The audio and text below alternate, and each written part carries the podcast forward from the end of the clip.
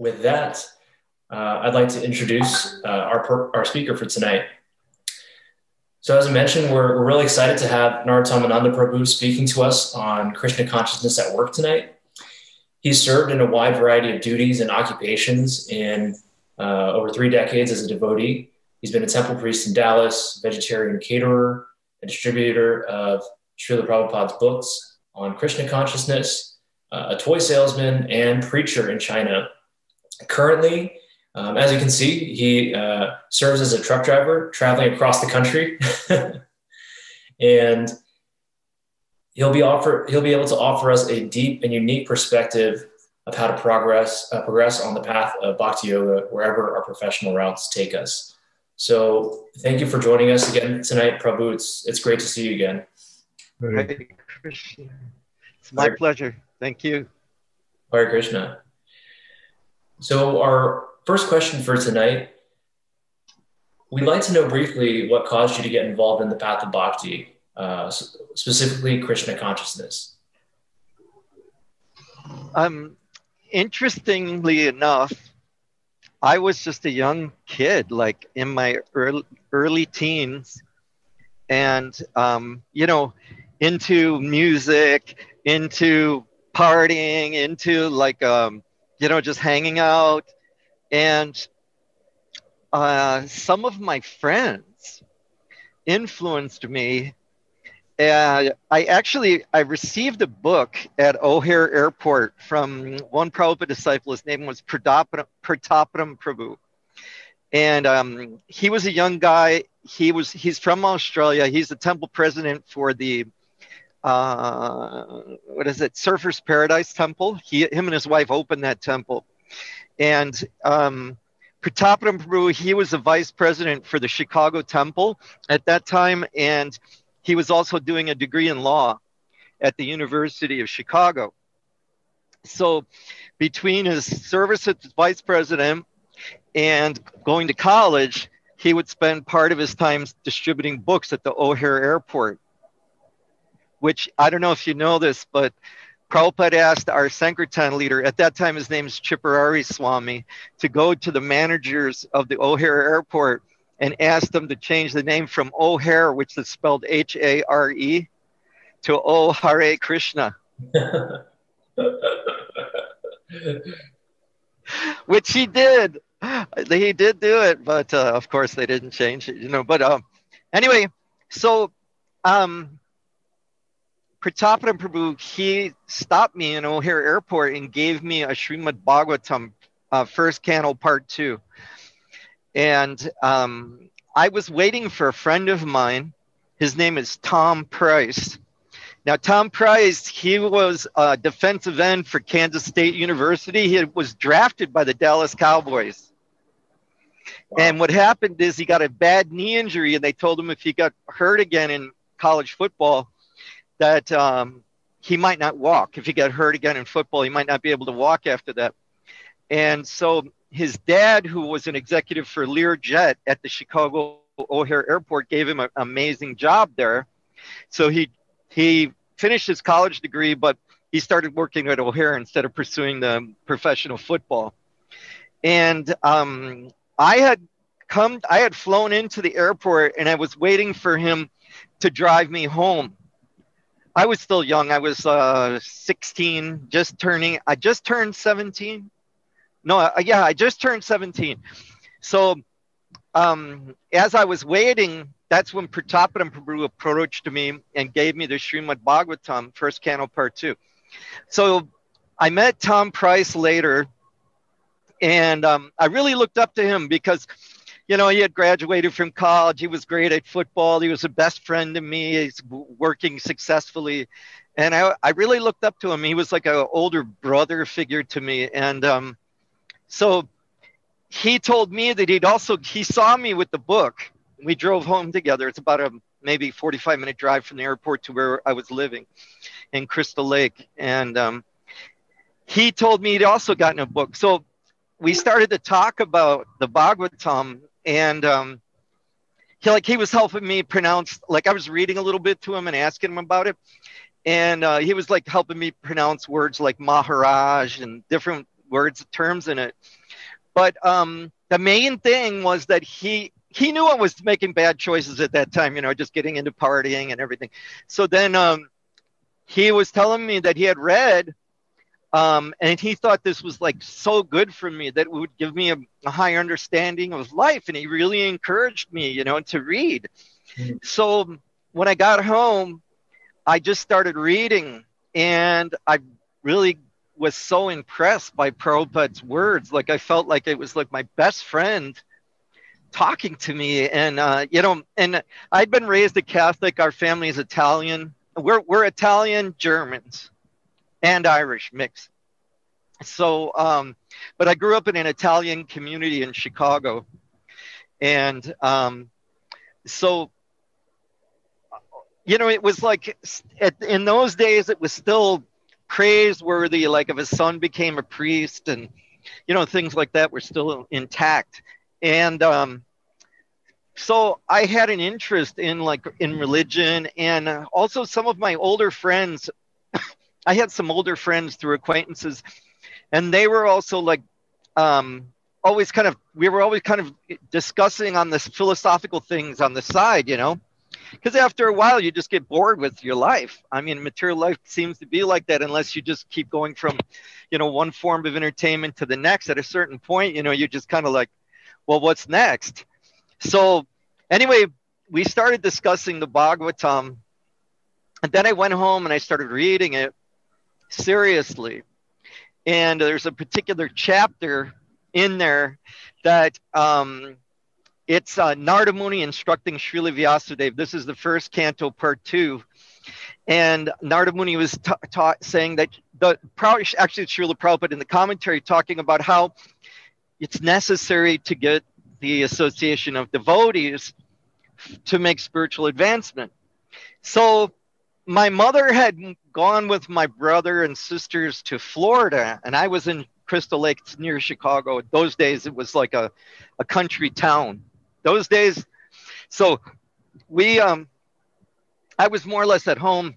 I was at home by myself, and um, and um, so I thought, yeah, I have to meet the devotees. Like, and I thought, well, they must be at the airport.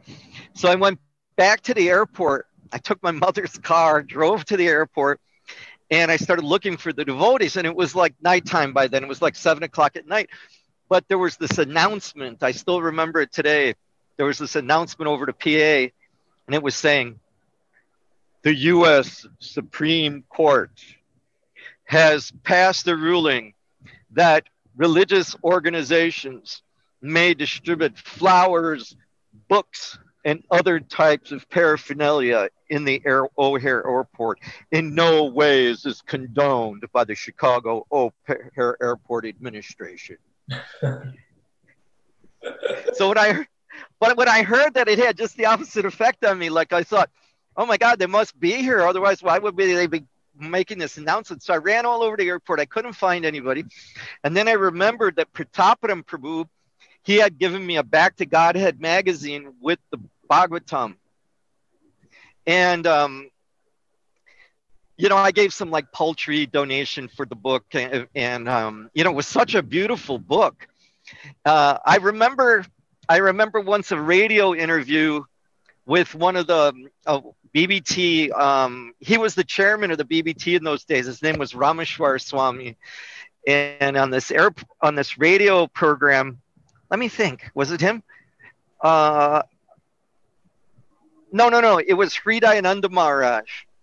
And on the interview, this man was asking Maharaj, oh, no, no, no, it was Rameshwar Maharaj. And he, he was asking, you know, um, why are you, you know, uh, uh, trying to get money for your books? And, and, and so um, you know, Rameshwar Maharaj was explaining, well, whatever money we get, we're using it to further, you know, these teachings to print more books.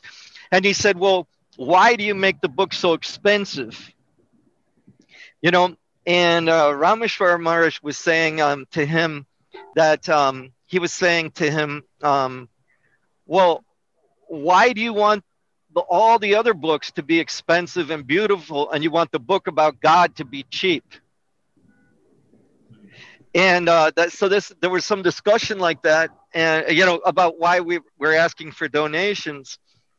Anyway, so um, I had gotten the book. I started reading it, and um, so then I, I got so I, I went to the airport and I heard the announcement. Nobody was there. I went back home and I got the found the Back to Godhead magazine, and Pratappanam Prabhu had showed me, you know, addresses of temples all over the world, and he said, you know, we have a nice place here in Chicago, and uh, those days it was a YMCA, right, like on the a one block off the University of uh, Northwestern University campus, mm. a- and uh, you could see it in films with Srila Prabhupada there, and um, um, so, you know, he showed me the addresses and he said, you know, if you're interested, just come by sometime, you know. When you so I went back home, I raced back home, and I got on the phone and I called the Chicago Temple. And uh, this one devotee, he answered. Um, I don't know if you know him, but he's a spiritual master now. His name's Kratu Prabhu. His grace, Kratu Prabhu. Hmm. Anyway, he's an Indian. Uh, he's a Gujarati Indian, and he has a very high voice. So he answered the phone. Hare Krishna and I was, I was like, I was like, you know, uh, yeah, Hare Krishna. I said, uh, I got one of the books in the airport. I want to come by the temple. You know, I want to come by the center and and meet you, all of you. And he said, Oh, I'm so sorry. All the devotees are sleeping. You know, it was like 9:30 at night, and I was like on the other side of the phone. You know, like, wait a minute, you don't understand. This is important. Like, you know, I mean, this is my spiritual life. I'm so interested. Can I come now? No, no, you can't. I said, Can I talk to anybody? No, everybody's sleeping. I was like, What do you mean? And then he said, uh, You know, you have to come tomorrow. So um, I got in my mom's car, drove to the temple the next day. And I remember pulling up in front of the temple, wondering whether I should go in or not. And because, uh, like, I had never been, I mean, I was born in Melrose Park, which is a suburb of Chicago. And I had been in like a downtown Chicago with my mom and stuff growing up and things like that. But when I pulled up, it was just like I was going into like some kind of shock. Like I had never seen a neighborhood like that, the you know old buildings and everything. And then right while I was questioning whether I should go in or not, this devotee comes bouncing down the front stairs of the temple. He looked like he probably weighed about 300 pounds and with a bright orange clo- clothing on with his head shaved. And I just went into like total culture shock. and uh, I, I was thinking, man, this this these knowledge is so good, but these guys look like they're from another planet. so then I was waiting, waiting whether I should go in or not. People were walking past on the sidewalk, and I thought, okay, anyway, Krishna somehow inspired me in like a uh, from within my heart. And I thought, okay, anyway, I've driven all the way here. Let me go inside. So I went inside, and there was a devotee. His name's Ratna Bahu Prabhu. So these are all Prabhupada disciples and um, and Ratna Prabhu he greeted me, and I told him about the book, and I told you know I hit Pratappadam Prabhu had written his name inside the book and told me to ask for him if I ever came. So I asked for him, but he was at college studying, you know. So they asked another devotee to come in. So this one very famous Sankirtan devotee, his name's Pragosh Prabhu, he came out and he started preaching to me. And then this other devotee came in who was later my bhakti leader. His name is Kashiram. And he and these two were like competing to preach to me. so I and, and what was so surprising to them is I was agreeing with them because like I had already read like you know three quarters of a, of one of those big volumes of the Bhagavatam. And uh, so, like, he, one devotee was preaching me, "You're not the body." I was saying, "Okay." Another devotee was preaching me, "Material civilization, you know, is not going to make you happy." Okay, and they were like, "What? You agree with that?" I was like, "So then they." I was already a vegetarian. Some friends of mine convinced me to be a vegetarian. They were professional nurses, husband and wife, and they were they taught me how to be a vegetarian because of for medical reasons. But when I started reading the Bhagavatam, like I was telling you about being raised as a Catholic, um, like Prabhupada gave me like all the reasons, like why the things that I had learned as a Catholic and the things that I had learned from, you know, my friends, like being a vegetarian, Prabhupada was giving like all the philo- philosophical reasons in the Bhagavatam, and it's so deeply enriching and it's so fortifying. Mm. Like I can remember, like just from the first few book pages of the of reading, like in the introduction, I felt like inspired to want to follow the principles, to want to be a devotee. It's an amazing transformation, you know. And um, so anyway, um, I remember they asked me, and I, I told them, well, I'm already vegetarian. They were like surprised. They asked me, what did I like to eat? So I like Asian food, by the way. Italian and Chinese. I was kind of grown, grew up like that. So uh, yeah. So then um, I told them, really, I like to eat are these breaded mushrooms.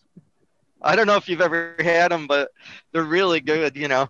And um, it's like a cauliflower pakora, though, but with a mushroom. Mm-hmm. And um, so they went in. So Prabhu went in and he got this big bowl of of uh, like with like 20 um, fresh, hot cauliflower pakoras in a big bowl of tomato chutney. And I'm just sitting there eating these cauliflower pakoras with the chutney and just listening to him and Kashiram Prabhu competing to preach to me. anyway, anyway, to make a long story short, they invited me. That evening was a program. They showed me around the temple. It was like amazing. And um, that night tamal krishna goswami who later became my spiritual master initiating spiritual master was speaking. So i went to the program. They introduced me to him. They really like primed me that it would be the most important ex- a meeting of my life and that I should pray to try to understand and to remember the things that he speaks to me about. And then there were about 150 devotees there, and um, those days the Chicago Temple was really, really famous. It was the number one book distribution temple in the world. Mm. They were distributing like a hundred thousand dollars worth of books per week. Wow.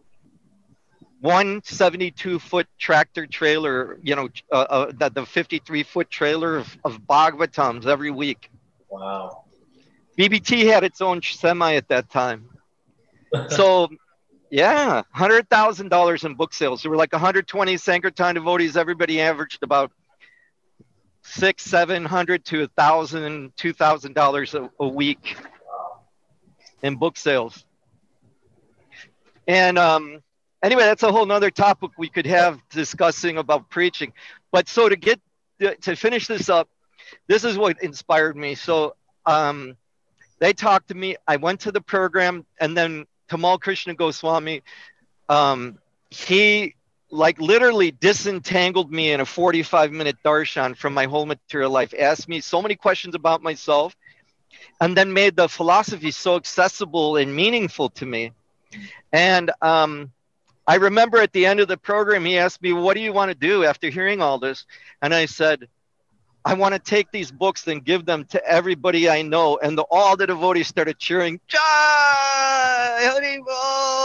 And it was like such a uh, dramatic experience, you know?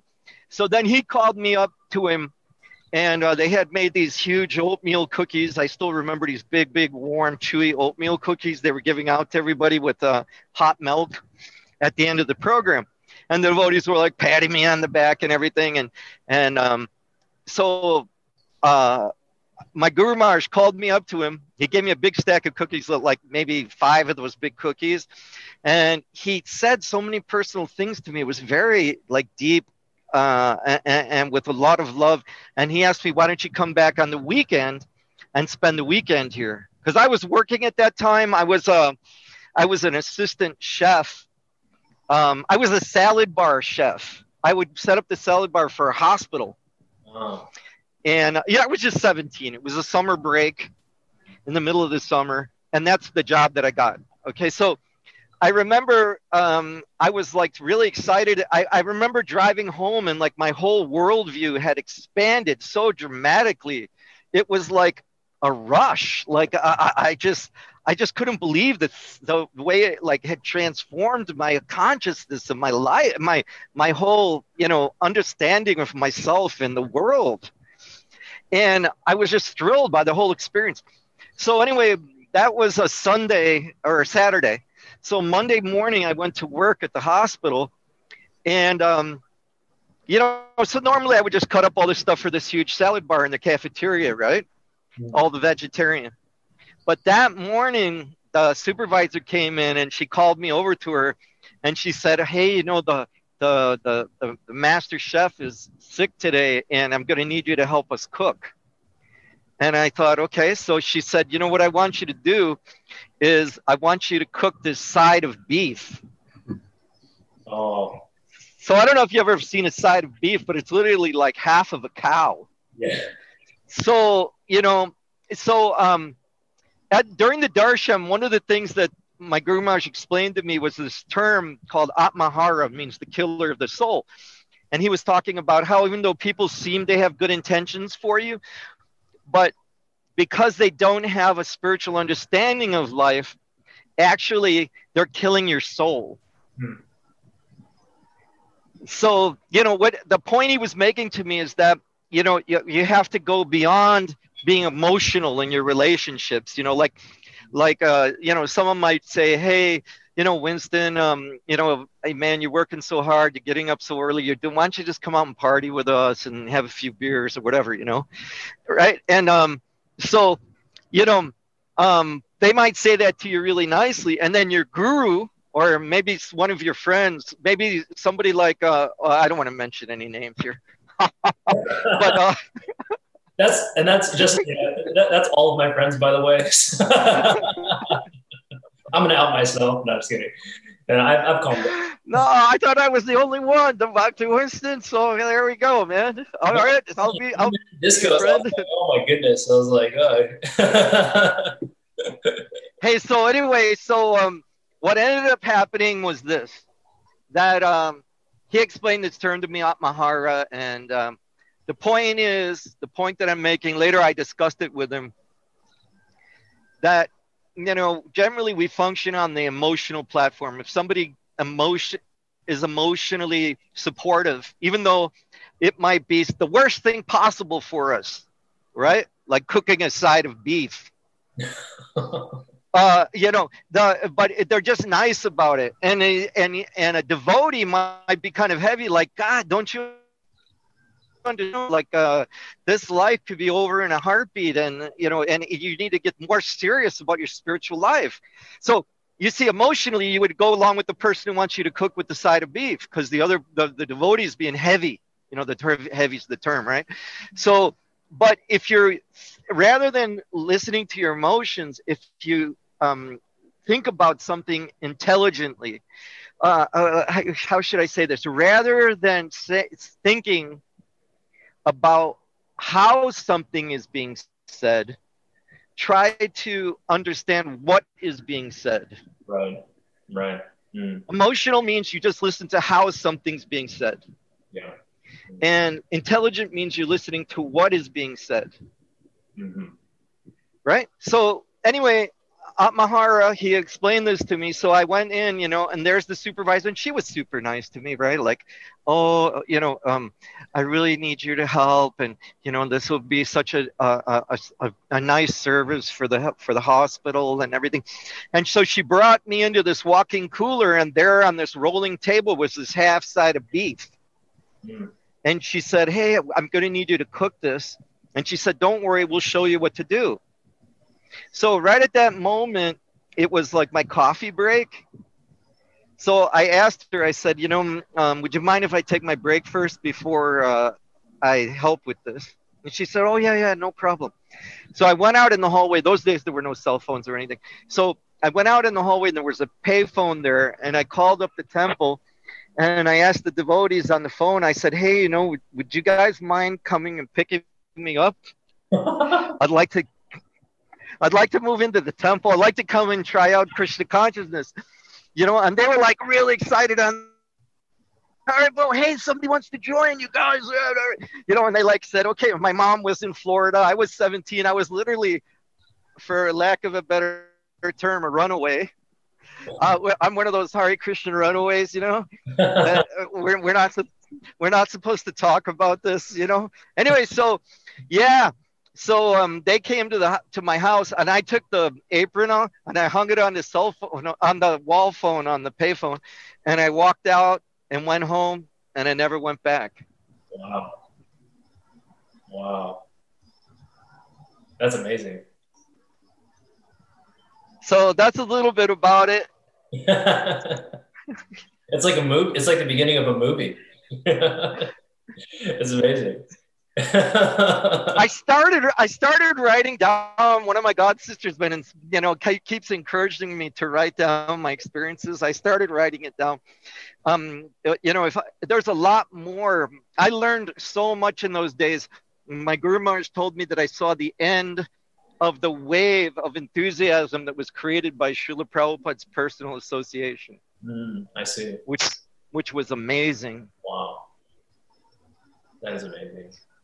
But anyway, so now our topic. I already talked enough about myself. You know, that's actually a really great segue into our next question.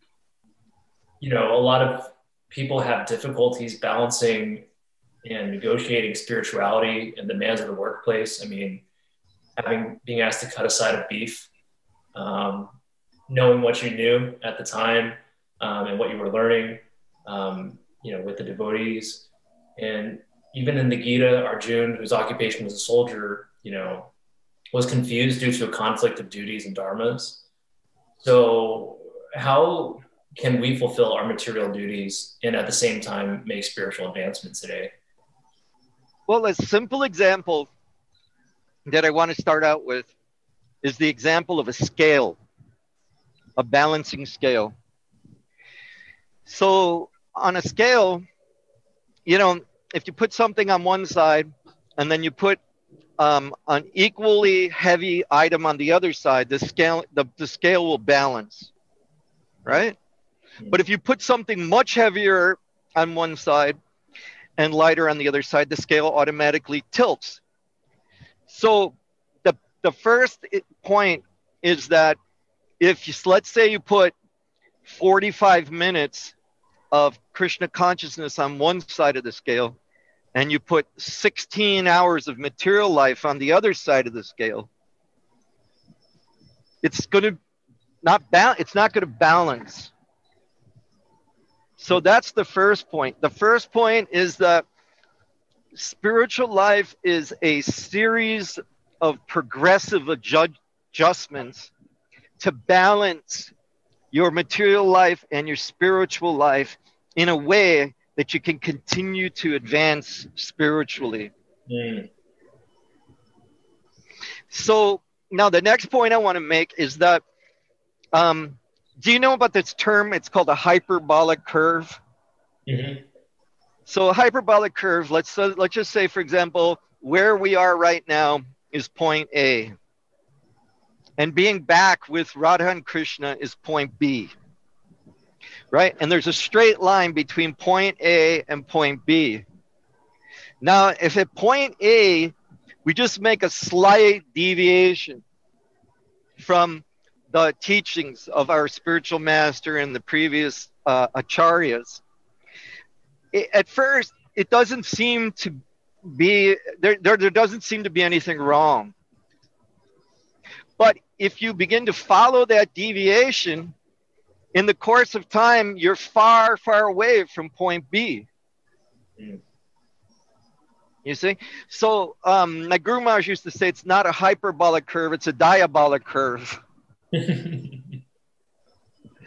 so, and, and what happens because of that is that we become exhausted.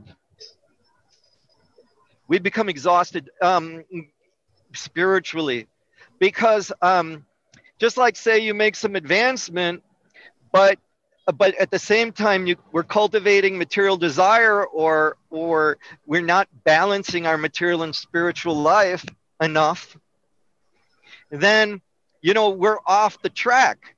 So now where we end, where where we where we are is the same distance from where we were when we were at point A.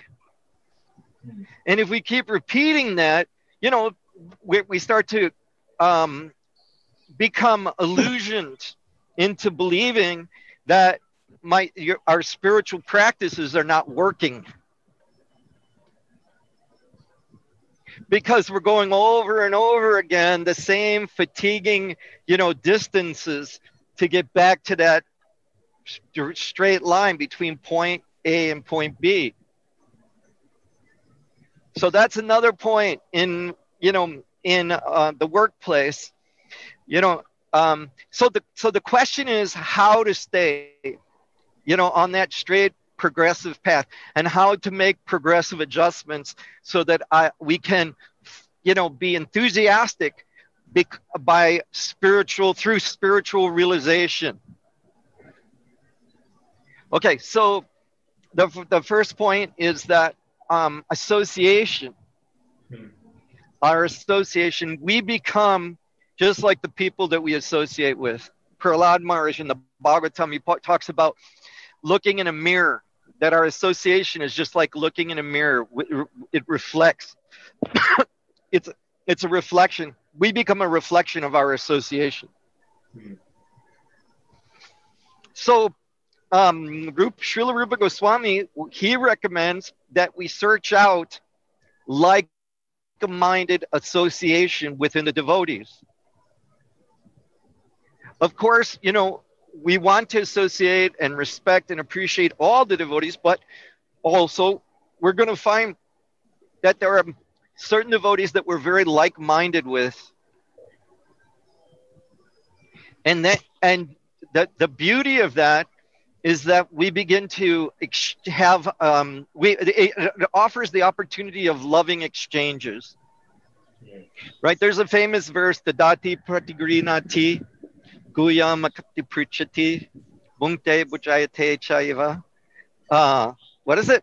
Uh, something pretty lakshana sarva pretty lakshana. Anyway it, there's Rupa Goswami explains there are six symptoms of loving exchanges between devotees re- revealing one's mind in confidence, inquiring confidentially, giving gifts and receiving gifts, and um, and offering prashadam and accepting prashad are the six symptoms of love shared by one devotee and another. And really, that's true in all relationships, but it becomes spiritualized in the devotional relationships because it's centering around Krishna and service to Krishna and loving Krishna.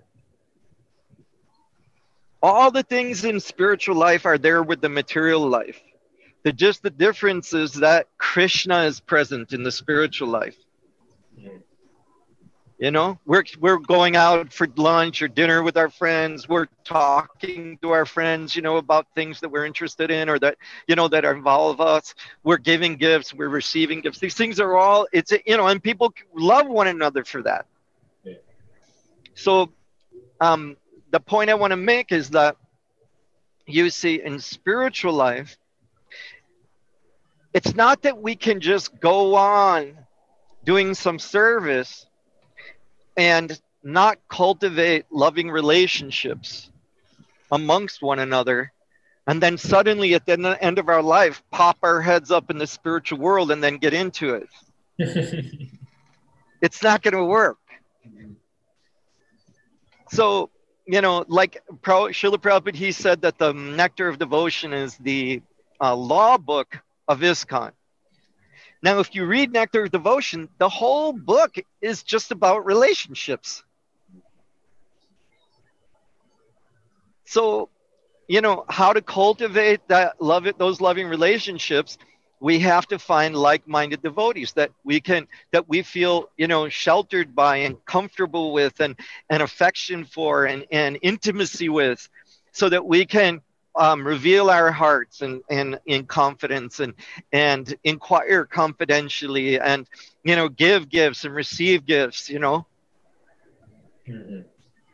you see devotees we could invite over for prasadam. Of course, I mean, we could invite like anybody over for prasadam. In fact, that's a really nice thing. Um, I remember when in the Mahabharata, when um, the Pandavas were sent away, they were seemingly given part of the kingdom by Duryodhana. They were given this city called Varnavata. So in the city of Varnavata, Duryodhana had sent this evil henchman, one of his ministers. His name was um, his name was what? Prayochana? Prayochana? No, something like that. Prayochana, something like that. Anyway, Prayochana, this man, he, he was a minister of Duryodhana. He'd do anything for money. He'd kill his own mother for money. So Duryodhana had paid him off to go and build a palace and fill the walls with every type of flammable material they possibly could, and then wine and you know take care of the Pandavas in such a nice way that in the course of time, which took a year, were comfortable living there and burn them alive in the leap. Mm. That was the plan. So, um, what happened at this time was uh, cool. So, there were three brothers Dhritarashtra, who was a king. He was very powerful, had the strength of 10,000 elephants, but he was born blind. His next younger brother's name was Pandu, Pandu Maharaj. He became emperor because his older brother was blind and he's the father of the Pandavas. And then the third brother is named Vidura, and he was disqualified to be part of the um, royal, you know, the the the uh, aristocracy because his mother was a servant. Hare Krishna Prabhu. Mahadev just came on. Mahadev Prabhu. Hmm. I'm seeing his picture in the on the screen, not you anymore, Bhakta Winston. Oh. there. So now, so what happened was, what happened was Vidura knew what was going on. So, because he had these, you know, these men had spies and different intrigues and different people that, you know, were helping them or or or being paid to, to um, disclose information. So Vidura, Vidura spoke a riddle to Maharaj Yudhishthira, telling him that you're going to be killed by a weapon um, you know, that has no blade, but that's sharp. Anyway, so the, the Queen Kunti and the, and the other Pandavas, they asked Maharaj Yudhisthira, what did he say? And he said that when we get to this place, they're going to try to burn us alive. Hmm. No one could understand this riddle except for Maharaj Yudhisthira, told by Vidura. So Vidura, he sent a, an engineer there and uh, who disclosed himself as a well-wisher with all this like intimate information from Vidura. And he dug this um, tunnel out of the palace that no one knew of. Hmm. So what ended it, what ended up happening was at the end of the year when this Prayochana was going to burn them alive, the Pandavas held a huge party in the palace. And they said everybody in the city was invited everybody in the city of Varnavata was invited. So they all came there and they had a huge party. And there was one Sudra woman with her five sons. And, you know, at a party, they serve wine and liquor and things like that. So they had become so drunk that they fell unconscious in one of the rooms. Nobody knew about it. Anyway, so everybody went home after the party, and Prayochana was planning to light this the, the, the, the this palace on fire and burn them that night. But what happened was Bhima, he knew about it. The Pandavas knew about it from this message from Vidura. So Bhima went into Prayochana's room. So the way this palace was built was one side of it was a gorgeous palace, and the other side of it was uh, the ramparts and a, a, a warehouse for weapons. So the plan was that when he lit the palace on fire, if the fire didn't kill him, the explosion from all the weapons would kill them. Hmm. So anyway, so what happened was Bhima went in there and he killed Prayochana in his own room. He beat him to death. Bhima did that to this evil minister. And then Bhima, Bhima lit the palace on fire. And then the Pandavas escaped through that secret tunnel. Right? and the um, and then and the fire was so great that it lit up the entire city of Varnavata, and everyone in the city came out. They said the fire was so strong it was as if it was daytime out. Mm. So no one could go in to see if the Pandavas what was happening, and nobody could. They couldn't put the fire out.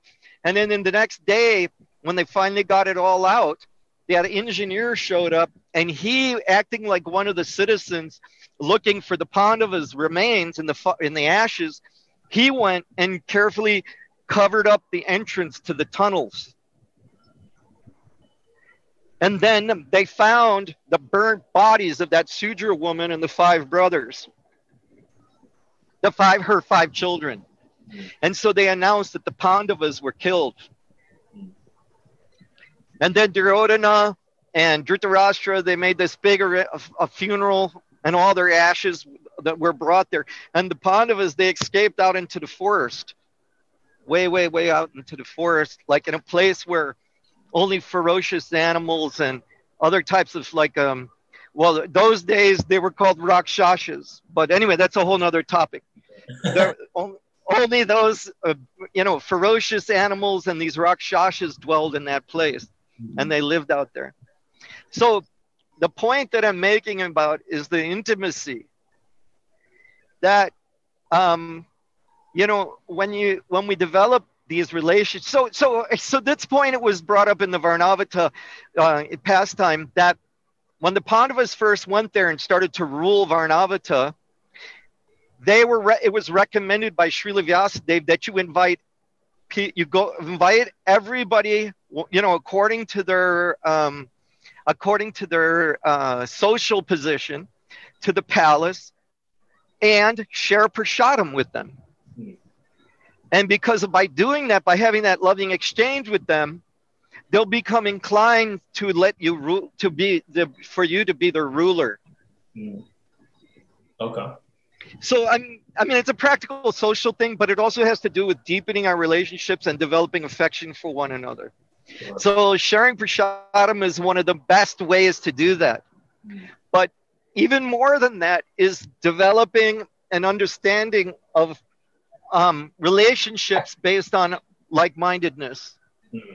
So when we do that and then we cultivate that relationship when we share prashad with one another when we reveal our hearts in confidence inquire confidentially when we share gifts and receive gifts you know then we actually begin to experience and, and, and are able to actually practice devotional service. Uh-huh. Because, see, on our own, we're just left with our faith and our discipline. Yeah. And our faith and our discipline, you know, can change. I mean, it, hopefully it just keeps getting stronger, but it may not. Mm-hmm. So when we're in the association of devotees, we get a taste like, um, you know, in English we have the word love. Prabhupada explains, uh-huh. but you know the english language is very um, now it's post-industrial yeah but the word love you know we use it in a very like um, loose way you know like you could say well you know i love my wife um, i love god um, i love uh, curry puffs and cranberry some uh, chutney um, i love my dog uh, i love uh, soccer you know so I'm using the same term to devi- define the feelings and the relationship that I have for my dog with my wife. Yeah. You know, that's, you know, that's really interesting. Um, you know, the idea of, um, you know, the importance of relationships in, in spiritual advancement. Um, you know, what about in the workplace? You know, because it seems like it's, it's a lot easier if you can find like-minded devotees, you know, in the temple, in service, on book distribution.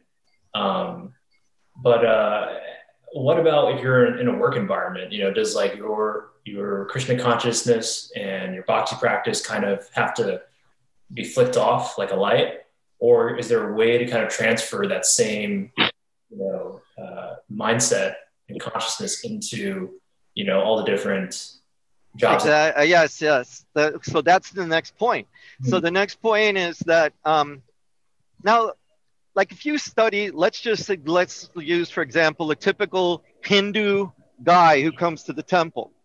Mm-hmm. All right. Now, if you talk to him, he might be say um, a neuroscientist, right? Mm-hmm. So what I found that the Hindu guys do is they compartmentalize their identities.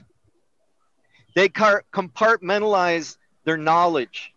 Mm-hmm. Like when this guy's a Hindu, he's in the temple and he's a Hindu. he's bowing down, he's standing in the artik, you know, he's coming for Janmashtami. But when he's a neuroscientist, then he turns off his Hindu, the, he leaves the Hindu compartment of his brain and goes into the neuroscientist part of his brain. Mm. But the problem that they have is they can't, you know, they might be into say hearing the story of Lord Nrisimhadev and think that's really far out, or, or you know, they might think, oh, the deities are very beautiful, like that. But when it comes to, you know, what is reality, you find that they generally go towards the Western worldview. Mm. You know, that things have come about from a sudden chance explosion and everything's based on quantum mechanics and, you know, and, and, and you know, just like in India today. So, you know, the, the prime minister of India, um, Prime Minister Modi, right? He's like totally Hindu, right? Like everything should be Hindu. But when they're faced with like these huge droughts that they're having in India right now, you don't see them going to Bhagavad Gita for a solution. Mm. That rain is based on sacrifice, and for this age, sacrifice is the chanting of the holy name. They never do that. They go to Western science. So, what I'm saying is, deep down, when you go deep down into their hearts, they're actually very much affected by their materialistic association. Mm. They have basically they don't have faith or they don't they are not the point I want to make is they don't have they're not intellectually satisfied enough by what they know spiritually to um, to, to, to accept it over the intellectual information that they have received from from a Western, you know, um, what is it called? Uh, uh, uh, you know, reductionistic, you know, philo- uh, a worldview. Mm-hmm. Right? What's it called? Um, materialistic reductionism.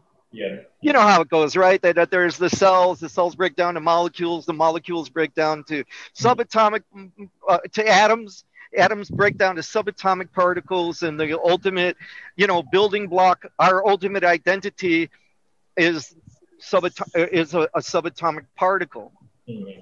right which are called which are called quarks yeah do you ever wake up in the morning and think that you're a quark all the time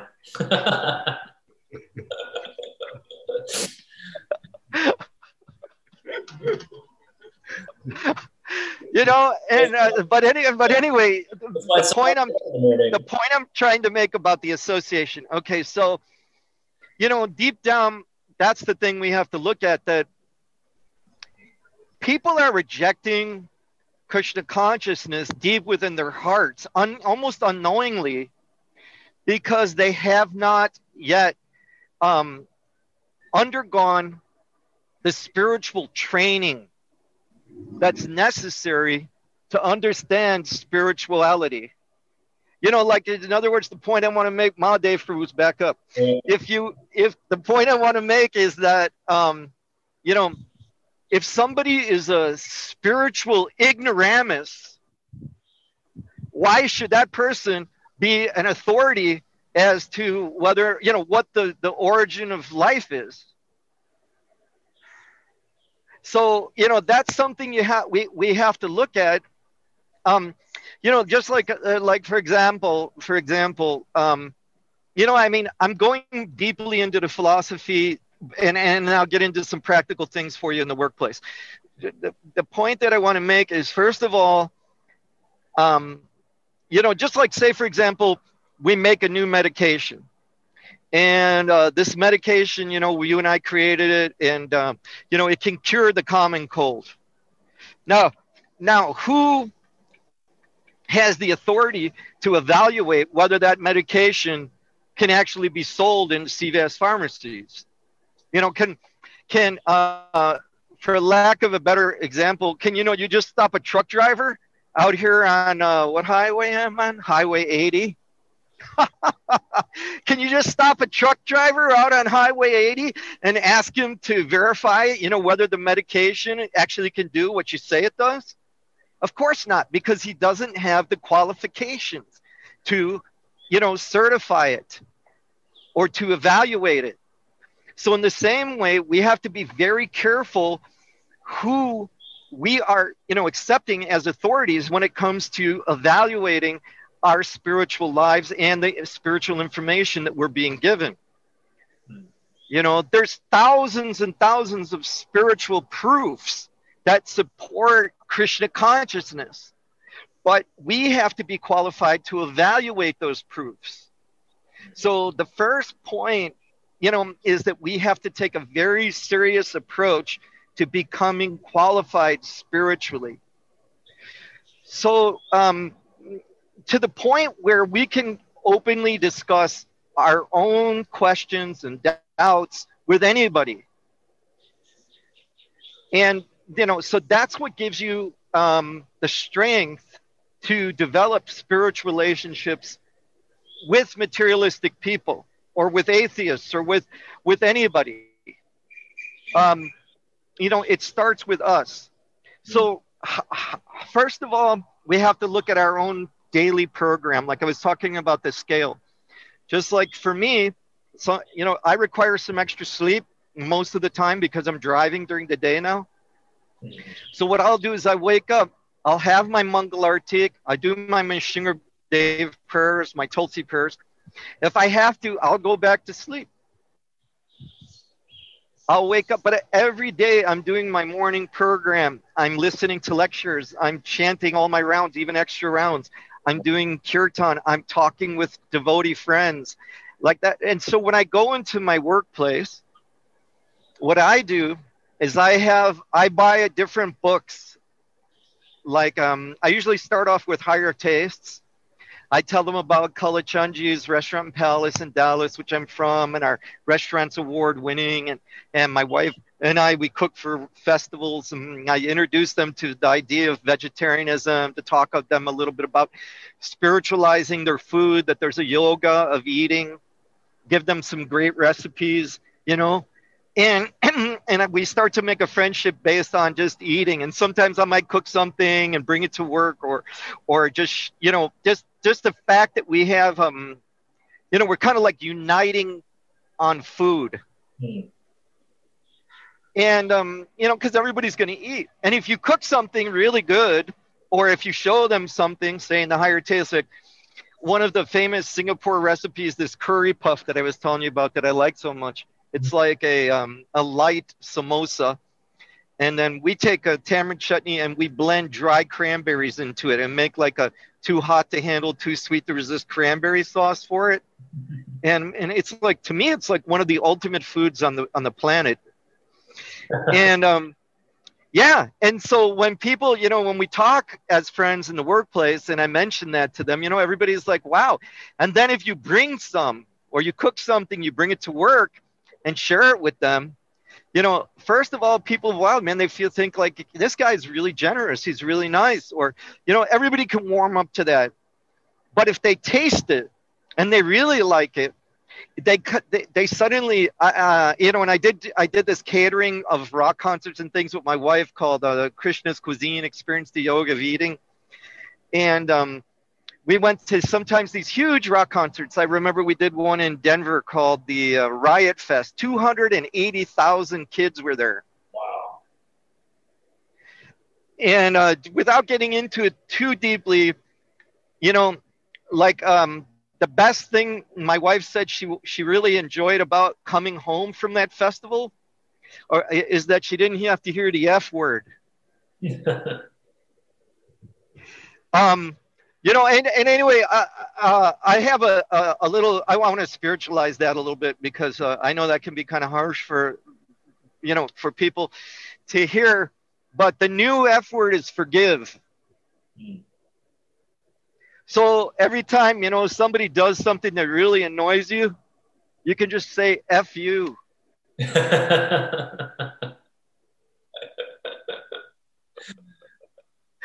Anyway so um yeah you know, and then what I saw was the um, the event.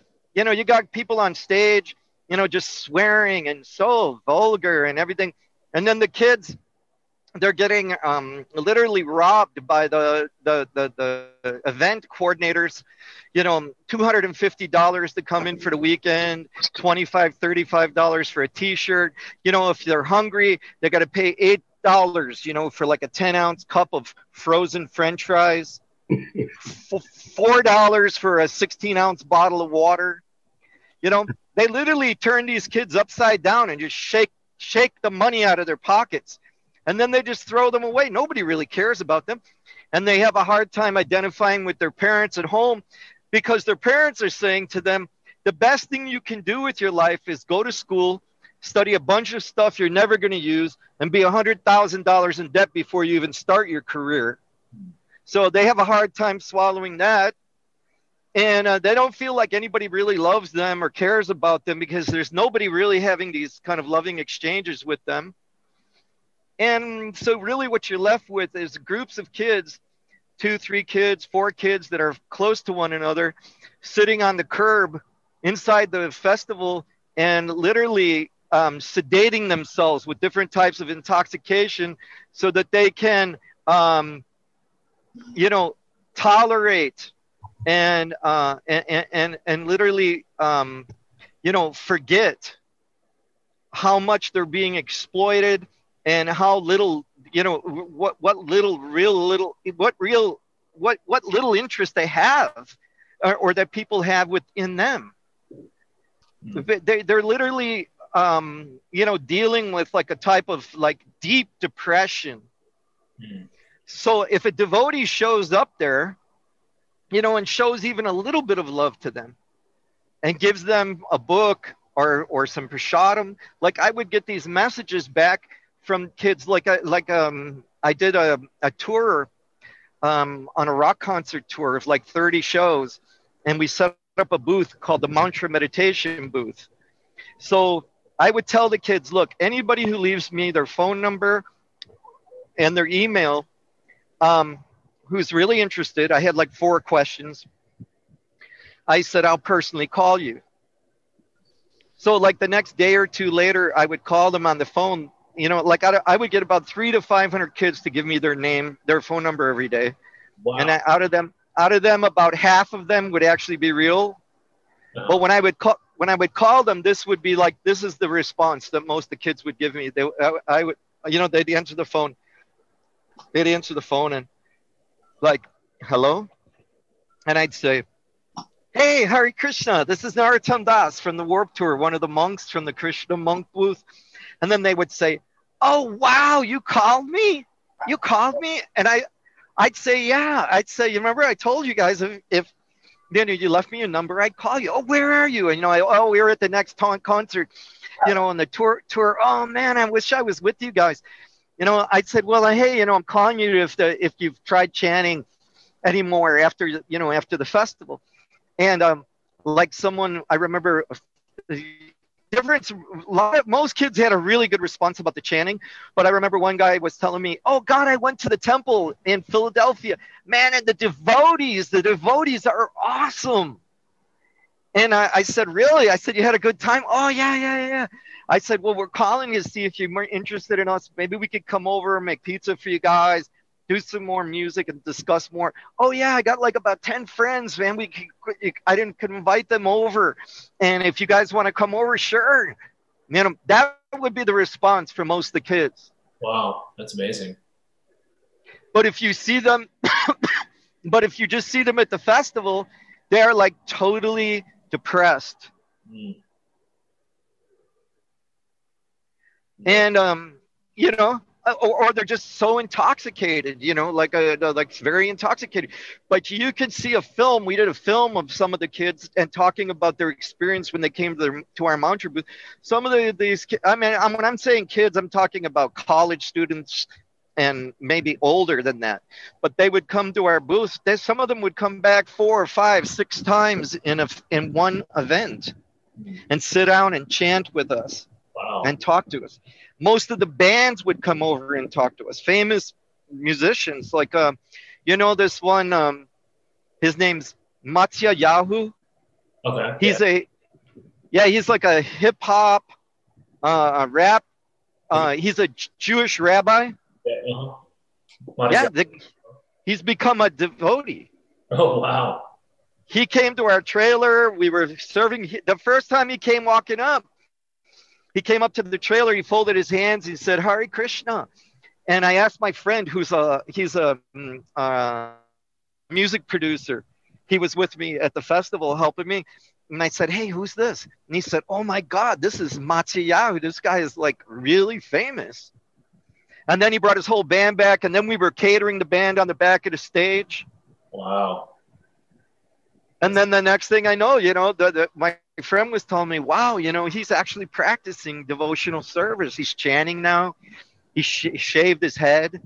Wow. But um, so you know, first of all, so in the workplace, okay, first of all, you need a balance. So, what I'm saying is, whatever you learn in the temple, like there's a morning and evening program, try to just keep that going every day. I mean, I realize some days it's not going to be pra- practical or possible, but to the most, to the to the best of your ability, do a morning program. You know, maybe even keep your your uh, cellular device off until you finish your program. You know, chant, uh, uh, read a little bit. You know, if you can, go to the temple with the other devotees. That's going to strengthen you. You know, that's another thing. Living in a devotional community like me, I live right across the street from the temple. It's literally like the deities are like in the next room of my house. Mm. Uh, when I'm at home, I I go to almost every artik every day. It's just because it's just two minutes walk from me, from my front door. I just walk in, see the deities, bow down, say my Gayatri, chant my extra rounds, whatever I need to do, meet, talk to somebody in the temple, meet somebody at our restaurant, and go back home.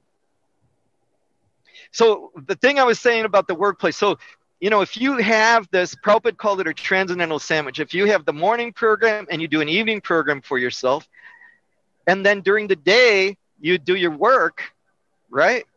Okay, so how to spiritualize that? Well, you know, it comes down to how you use the money.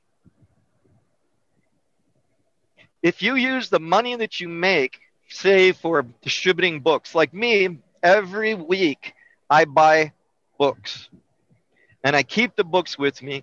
And everybody I meet, I talk to them and I give them a book. Mm everybody. It's a very natural, organic way to do book distribution and to preach without having to have a big festival, without having to do any extra endeavor. And like now, the guys that um, where I work, there's like uh, 40 women in our office, and there's like 30 guys um, in the in the shop and and the rest of in, the, in our second office and like I'm on the second book. I've I've given them prasadam like half a dozen times. I'm on my second book with them. I'm giving them all science of self-realization, and people are you know they're like telling me, man, my wife loves the cookbook. She already tried this or that. You know, um, I gave them, I talked to them a little bit about the science of self-realization. They telling me, man, this is so interesting. Mm.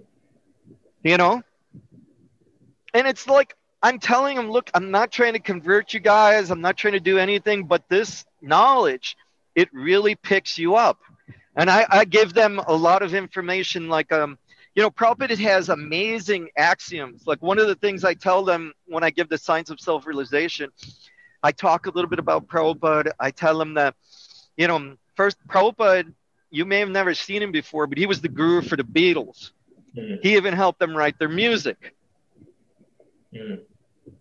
And um, in uh, Chant and Be Happy, if you read that, Prabhupada's discussing the lyrics for some of the songs that they're writing. And and I said, but Prabhupada's also he's recognized for having written, he wrote more books than even Shakespeare. Prabhupada wrote over 100 titles, like 500 pages each. He's responsible for over 600 million editions of his books in 82 languages. I mean, you know, he translates word by word the, the, the original teachings you know it's you you got to be you know at least a little interested in somebody like that you know if you're if you're questioning at all about your life or or about you know how to become more um happy more satisfied so anyway i give them a little bit of information about Prabhupada and then i said one of his axioms was Prabhupada would say is that um, religion without a scientific basis, without a scientific process to realize the soul and God is simply sentimentalism. Mm. And science without an absolute truth, without an ultimate reality, is simply mental speculation. Just like when they asked Prabhupada about Darwin's theory, Prabhupada said, Your forefathers may have been monkeys, but mine were not. so I tell them that, you know, Prabhupada wanted to show that this literature gives a scientific basis to our spirituality. I put them on the website like tovp.org. You know, it's all young guys like you building that place with all the scientific information. There, a lot of those guys are featured like on history.com and other. They got some. There's some really good information, like on a high level, um, academic level. That's be, that's out there right now.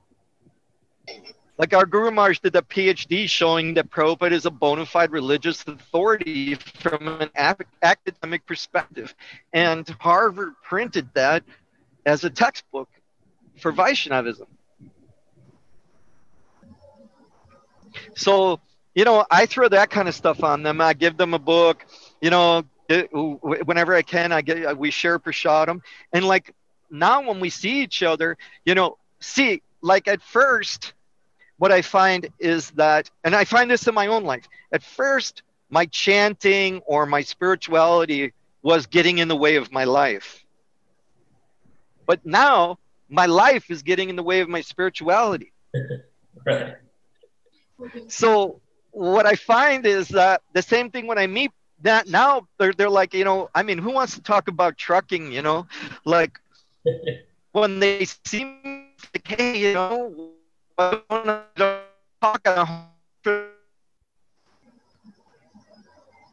so one thing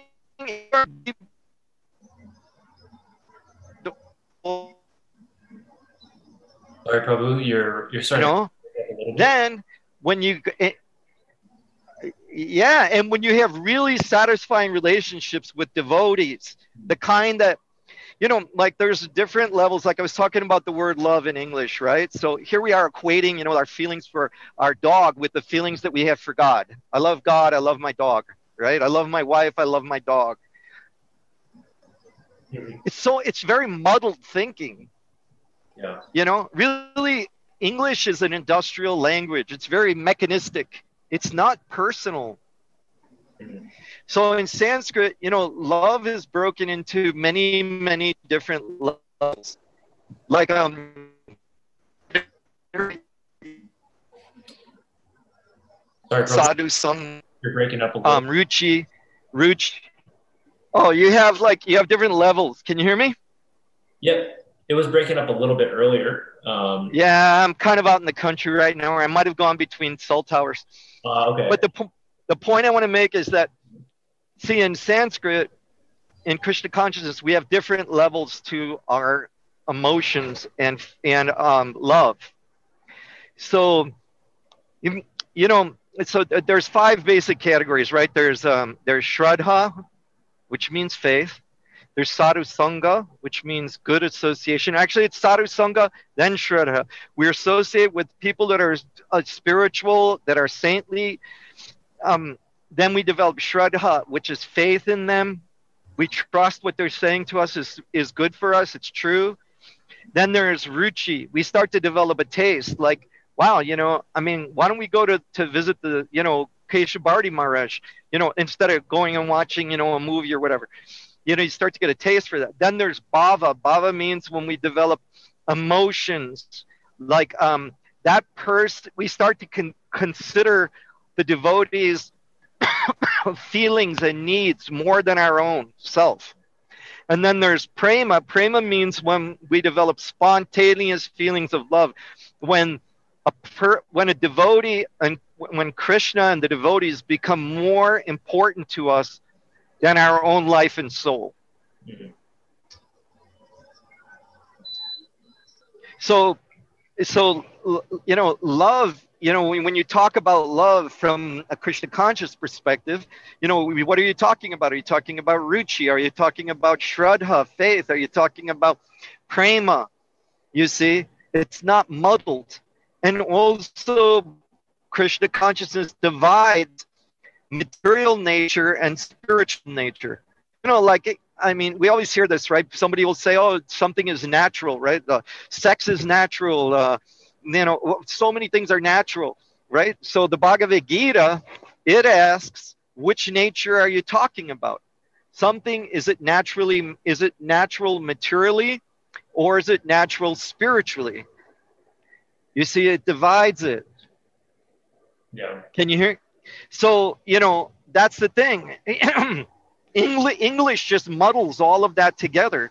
Sanskrit is very specific. Hmm. So we develop, you know, a much clearer understanding of ourselves. Yeah. Where, and also Krishna consciousness, it divides the body from the self. Mm-hmm. So much so, you know, that we're able to withdraw our consciousness from you know our senses the dictations of our material senses and our minds and we can just be ourselves for a change mm. Right? Like there's there's no reason to become somebody else. All those positions are already taken. Yeah. Right? But the problem we're having is we are just so distracted by our senses and our mind right? Have you ever been distracted before? Oh yeah all the time. Right? I mean that's life right? We're going from one distraction to the next. Mm-hmm. So, you know, like I tell, I talk to people about the difference between their faith and their um, intrinsic qualities. That's the difference between Krishna consciousness and what's being taught as religion. Religion deals with faith.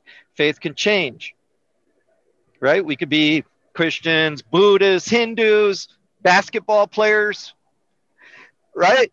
Or we could, um, you know, uh, uh, uh that all can change but our intrinsic quality, like the intrinsic quality of sugar is sweetness, intrinsic quality of fire is heat and light. And the intrinsic quality of all of us, it doesn't matter who we are, it's the quality of service. Just like when you help somebody else, Bhakta Winston, how do you feel? Feel great. You feel great, right? Because that's our intrinsic quality. That never changes like our faith. Yeah. Now, when we purify that and when we bring it up to purify means when we free our service attitude from expectations. When we free our service attitude from, you know, trying to um, get something from someone else, mm-hmm. then, and when we elevate it to the transcendental platform, transcendental, if you look in the dictionary, it means something that is beyond the influence of time, something that is not under the, pre, the, the confines of past, present, and future.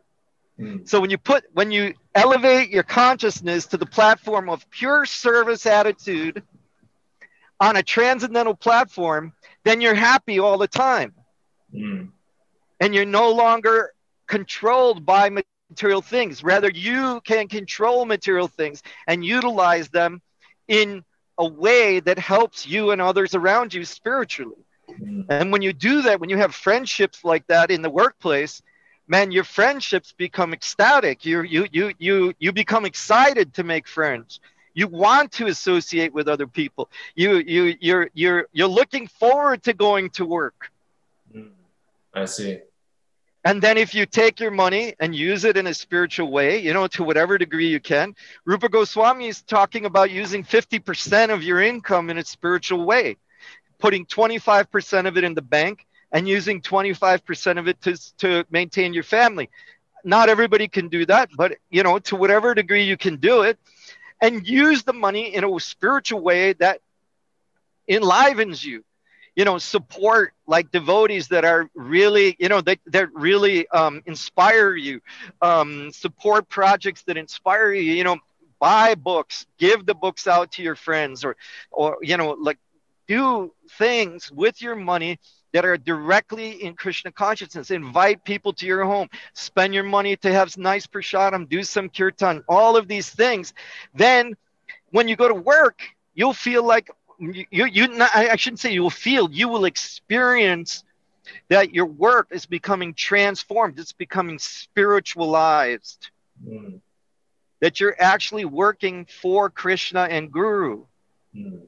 And if you're balanced spiritually, then you will get enough, you will get such a good, um, you know, experience in your heart and in your life that it will automatically take you away from your spiritual from your material desires. It's not that we become materially dead but the difference is we start to use material things in a spiritual way. Yes. Mm. You see mm-hmm. it's not a matter of, of giving up material things that's the point about arjuna in the bhagavad gita right he didn't krishna told him even if you go to the forest you're still going to be a warrior Mm-hmm.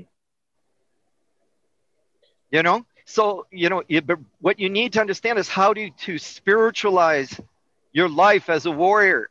Yeah. Just like a knife, Prabhupada gives the example of a knife. A knife in the hands of a criminal can kill us. The same knife in the hands of a surgeon can save our life. So the knife is not intrinsically good nor bad, but depending on how we utilize it, it becomes good or bad. So the same way, material energy, it is Krishna's energy. Mm-hmm. It doesn't just come from nothing. Mm. It doesn't. All right.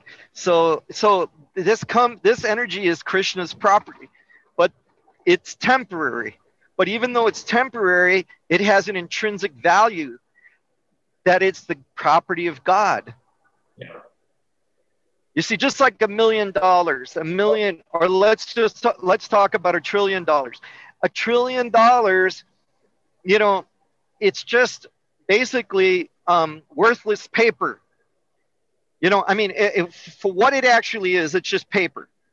Like if, my, if it was in your front yard, if a bunch of paper, just blank paper, blew into your front yard, you know, you just rake it up and throw it in the trash.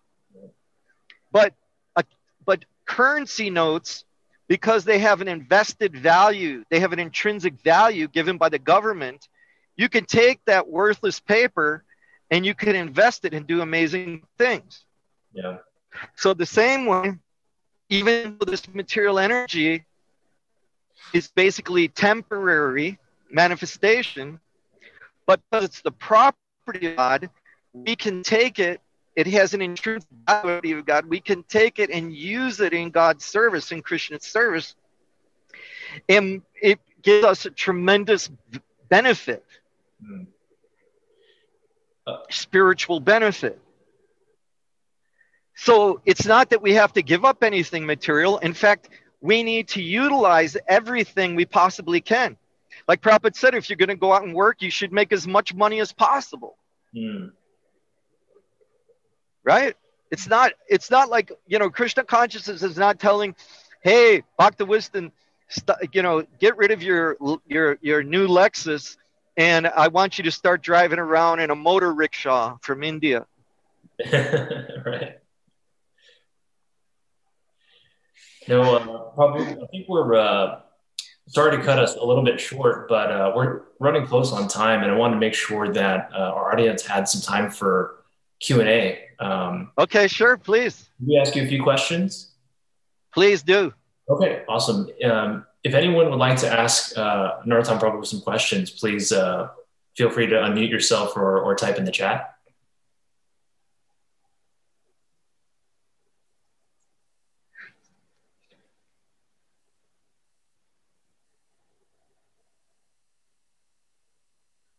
Uh, just one comment. All I see is this bald head at the uh, on the screen. Who is that? oh, I can't see myself right now, but ah, there he is, Jai Prabhu. My obeisances to you. Just my wife, Guru Bhakti, she has a what's called a smart table. At her doctor's office, she has book, books, Prabhupada's books, and books in Bhakti Yoga. And over the years, several nice people have gotten the books. Some of them have even watched this Zoom program, and some of them are chanting Hare Krishna. So it's a very uh, unintrusive way to share Krishna consciousness with someone. And there's so many ways. I really appreciate Narottam's sharing how he gives higher taste books and prasadam, and you know, I think it's great. Just a comment. Oh, that's a wonderful thing. I remember uh, Vishvambara Prabhu. He's a Prabhupada disciple. He's he's taken Vanaprastha now. He was an orthodontist, and he told me that he kept a library of all of Prabhupada's books in his dentist's office, and uh, they would give out, you know, they had a stack of magazines for people to take home. So people would come in and sit in the office while they were waiting to see him, and sometimes they would open the books and take a look, or you know they would take magazines home, like that. And then from the money that he was making, just like I know your good wife, Mother Guru Bhakti, um, he invested. He told me he gave um, hundred to hundred and fifty thousand dollar donations to, you know, not just once, uh, repeatedly over a number of years to both um, Mayapur and Vrindavan and also he was he after at that point also he became the temple president for the Detroit Temple.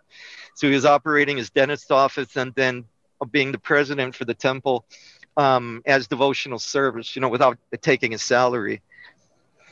So yeah, that's wonderful. You know, sometimes I don't know if you guys have experienced this, but sometimes you know um, unfortunately, you know, devotees will become discouraged um, and they'll say things like, "Oh, you know, we've distributed so many books. It's not, it's, it, it, nothing's happening. You know, people are not joining, and so forth." But that's not true, you guys. If you look at this movement, it's expanded like all over the world. 650 centers, uh, restaurants, farms, schools, food relief, um, so many different you know, festivals, Rath Yatras, all this stuff. This is all based on book distribution. These temples were pretty much all built by devotion, by money that was raised through book distribution. And, you know, so many of us receive books. Yeah, not everybody joins the temple, but I mean, I don't think that's realistic to even think like that. You know, like, let's just say, for example, if everybody in the city of Houston wanted to become a devotee today, would you expect them all to move into the temple? Obviously not. Obviously not. So, you know, but if you look in the city of Houston, where, you know, over many years books have been distributed, not only are there well wishers, I mean, I was there after the grand opening, and uh, one of the city representatives came and I went on this tour with Sham Sundar Prabhu and the city representative. I'm sorry, I can't remember his name off the top of my head, American man. And he was so impressed by the temple and by Prabhupada's books and by the devotees and by the magnitude of the grand opening. And, and also, just like all of those um, Namhata adult education programs that you guys do, you know, in people's homes where they're studying books, they're buying sets of books for their homes.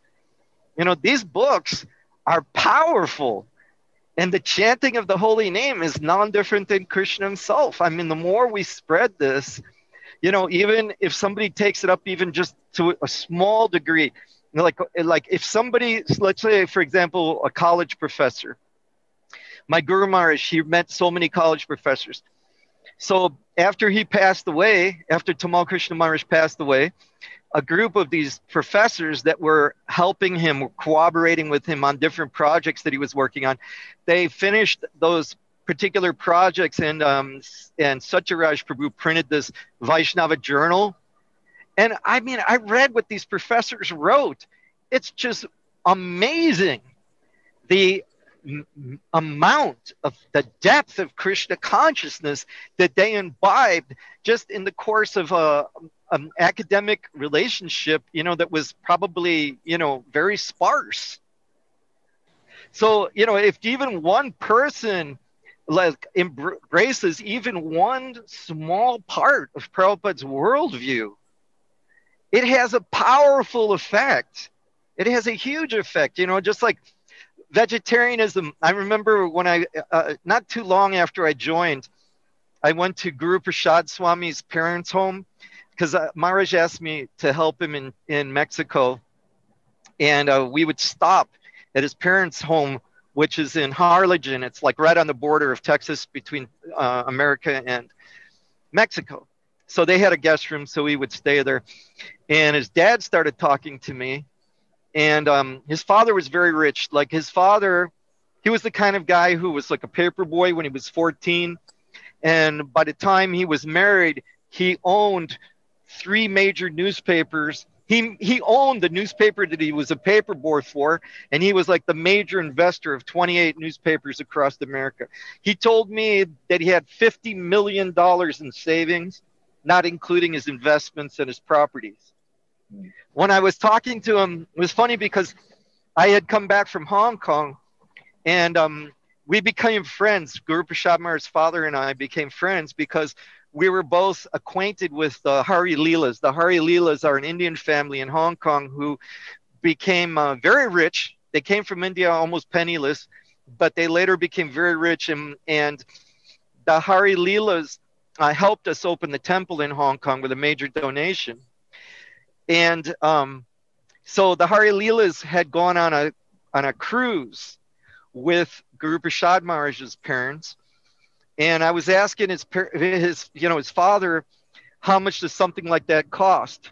So when the time I was talking to him, he was organizing the 10th world cruise on the Queen Elizabeth. So if you guys aren't familiar, the Queen Elizabeth it's like the ultimate cruise ship in the world. So he told me that just the tickets for the cabin for three weeks cost 64,000 bucks. 32,000 per person for the cabin. And then he told me he spends another 150 to 250,000 dollars on the ship, just eating, buying drinks, uh, jewelry, and gambling. Guru Prasad Maharaj's father told me that. So we became friends. So this is years and years ago, right? So Maharaj, uh, his father, he leaned over to me and he said, you're not one of those Hare Krishnas, are you? so anyway, what happened was, just so you know, um, I was sitting there.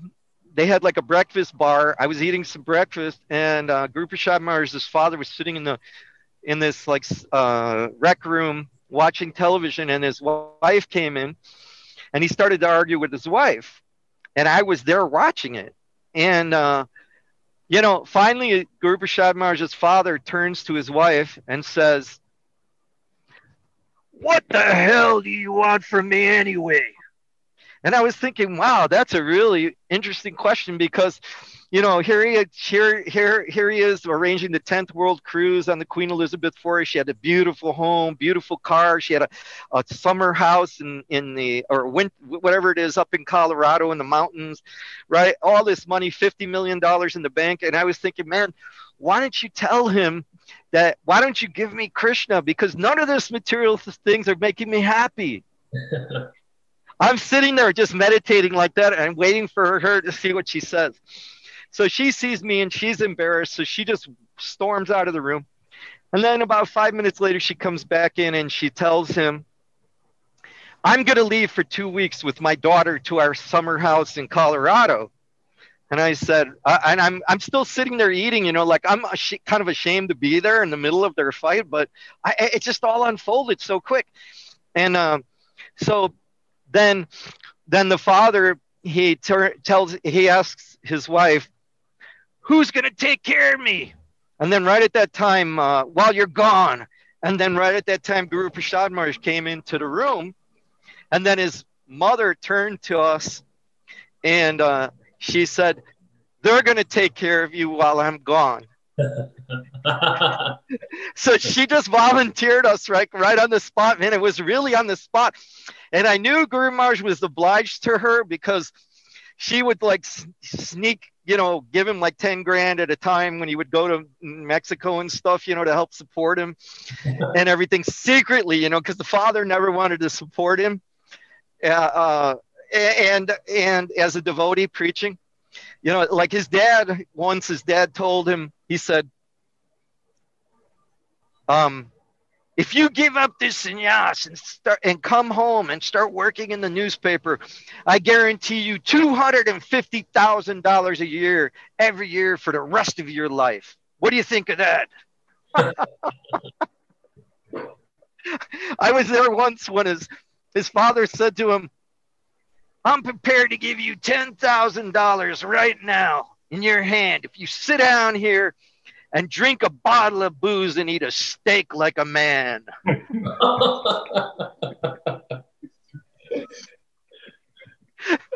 so, uh, so wait a minute. So, so anyway, I, I, the point I'm trying to make here is that so after so once his mother volunteered us, you know, and I knew Maharaj was so obligated to her, and um, the father, then he turns to us and he says, he says, All right, all right, I don't care if they take care of me. And then he turns to Maharaj and I and he says to us, But I'm not going to eat any of that faggot vegetarian food. Oh my gosh. Oh my gosh. This is like, uh, you know, 40 years ago in America, right? Oh my goodness. Yeah. So, you know, then what Maharaj and I did was uh, we we went out. That time there was this this group the seventh day adventist group. Um, they're still around and uh, they were vegetarians and they had this uh, product called loma linda. I don't know if it's still available. I haven't looked for it but they made all this mock meat. Like they have like cans of like uh, whatever it is you know tofu chicken and you know all that mock meat stuff that the buddhists use now. So maharaj and i I we when he Maharaj actually called up um, Bhakti Sundar Maharaj. He was living in that area and asked him to buy some of it. And then we were cooking for Guru Prasad Maharaj's father with this mock meat. and he thought he thought he was eating meat, you guys. Oh my gosh. Now, if you look at that to what vegetarianism is like today in America, mm you could see the huge transformation. Hmm. I mean, they're like uh, they're like major scholars in the world today, like uh, a, like A. L. Basham. He's considered like the top, um, you know, university research, you know, professor on Southeast Asian religions and philosophy, and he says that no one, since even since the day of Jesus Christ, has done more to spread a religion and to spiritualize society throughout the world than Srila Prabhupada. Like uh, there was one, I was in Vrindavan and there was one famous sannyasi. He came from South India. He's from the Madhvacharya sect. We come in this line. It's called the, um, it's called the Gaudiya Madhava uh, the, the Gaudiya, the Brahma Gaudiya Madhava Sampradaya. So we're in the line of Madhvacharya. So one of their famous sannyasis who's living today, he came to Vrindavan. It was Srila Prabhupada's appearance day. And he spoke about Prabhupada and he said that he considered Prabhupada to be greater than Lord Shiva. Now, this is in India. Now, that's a very heavy statement. You know, it's like somebody getting on, uh, you know, in front of the public and saying that they consider Prabhupada greater than, than Jesus Christ, right? In front of a group of Christians. So, anyway, you know, in front of a group of Hindus and all these American devotees, there's probably 2,000 of us there. He said he considered Prabhupada greater than Lord Shiva. And so I was wondering, how can he say that? And then he went on and explained, he said that Lord Shiva was able, with his spiritual power, he was able to control the flow of the Ganges falling from the heavens and he was able to let the Ganges flow out across India, um, which removes the sinful reactions of all those who bathe in the water in her waters. He said, but Prabhupada was so powerful that he was able to bring down the ocean of love of God from Goloka Vrindavan and inundate the entire world. Mm-hmm. Yeah, for sure.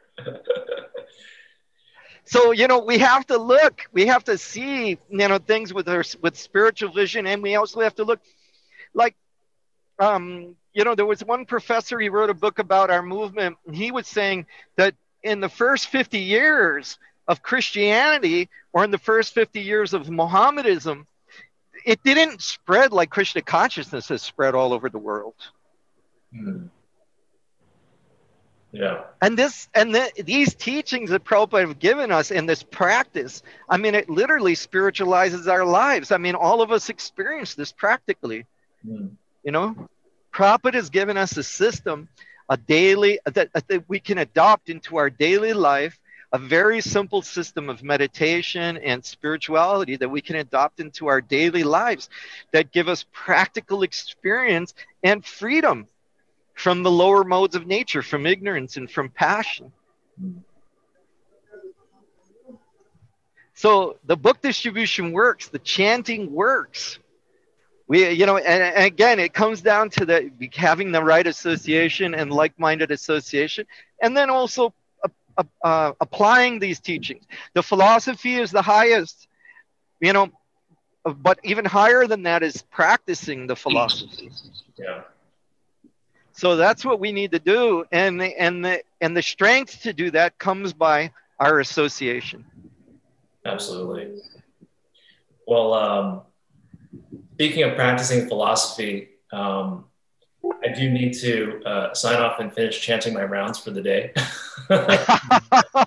Thank you. I have a few rounds myself, Dr. Winston. I, anyway, I hope I covered. I mean, this topic is a big topic. I tried to cover as much of it as I can, you know. And I thank you guys so much for giving me the opportunity to discuss Krishna consciousness. I mean, I'm a very uh, simple and, you know, uh, mediocre person materially and spiritually, but you know, having the opportunity to associate and to try to express my experience and, and my practice of Krishna consciousness, you know, it, re- it really makes me feel, um, what should I say, justified. yeah. oh, uh, Nar- Narottam? Hare Krishna, Prabhu. yeah, Narottam, this is Samadhi, uh, Bhakti Sam from 30, yeah. 35, 40 years ago. It's great to see you. Nice to see you. Hare Krishna. Hare Krishna. Yes, I'd love to uh, reach out if um, and and uh, and get in touch with you uh, more. Um, so just, let, just like. let me know. That'd be fantastic. I remember you, Samadhi. So thank you for that. Thanks Great. for opening up. Yeah, anytime. You're welcome to. I mean, I'm here on Zoom. Otherwise, uh, if you want to take my contact information, you're welcome to. Um, I can type your. Uh, may I type your number in the in the chat? Or yeah, that'd be great. Put my cell phone number on the chat. That's the best way to reach me is by text, and then from text by talking because I'm driving a lot, and emails are just like a thing of the past with me. I mean, I might okay, absolutely, absolutely. I'll send you some text. Yes. Okay, I just typed his number in the in the chat. Thank okay, you. Okay, so got much. it. Thank you so much. Fantastic. My pleasure. Thank you for joining. Um, and uh, okay, with on that note, Dr. Winston, please chant some great rounds. Thank you, Jay. You too. thank you so much yeah.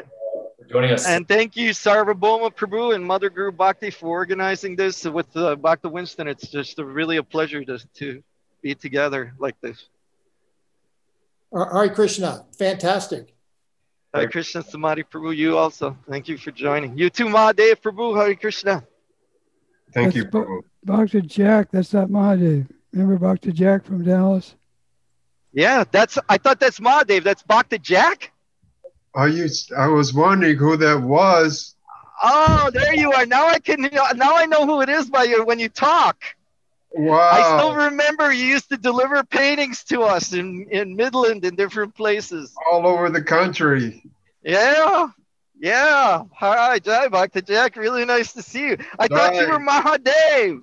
No, I, I, I kept wondering, I trying to see who Mahadev, where he was. But yeah, I I, I, I had a, a class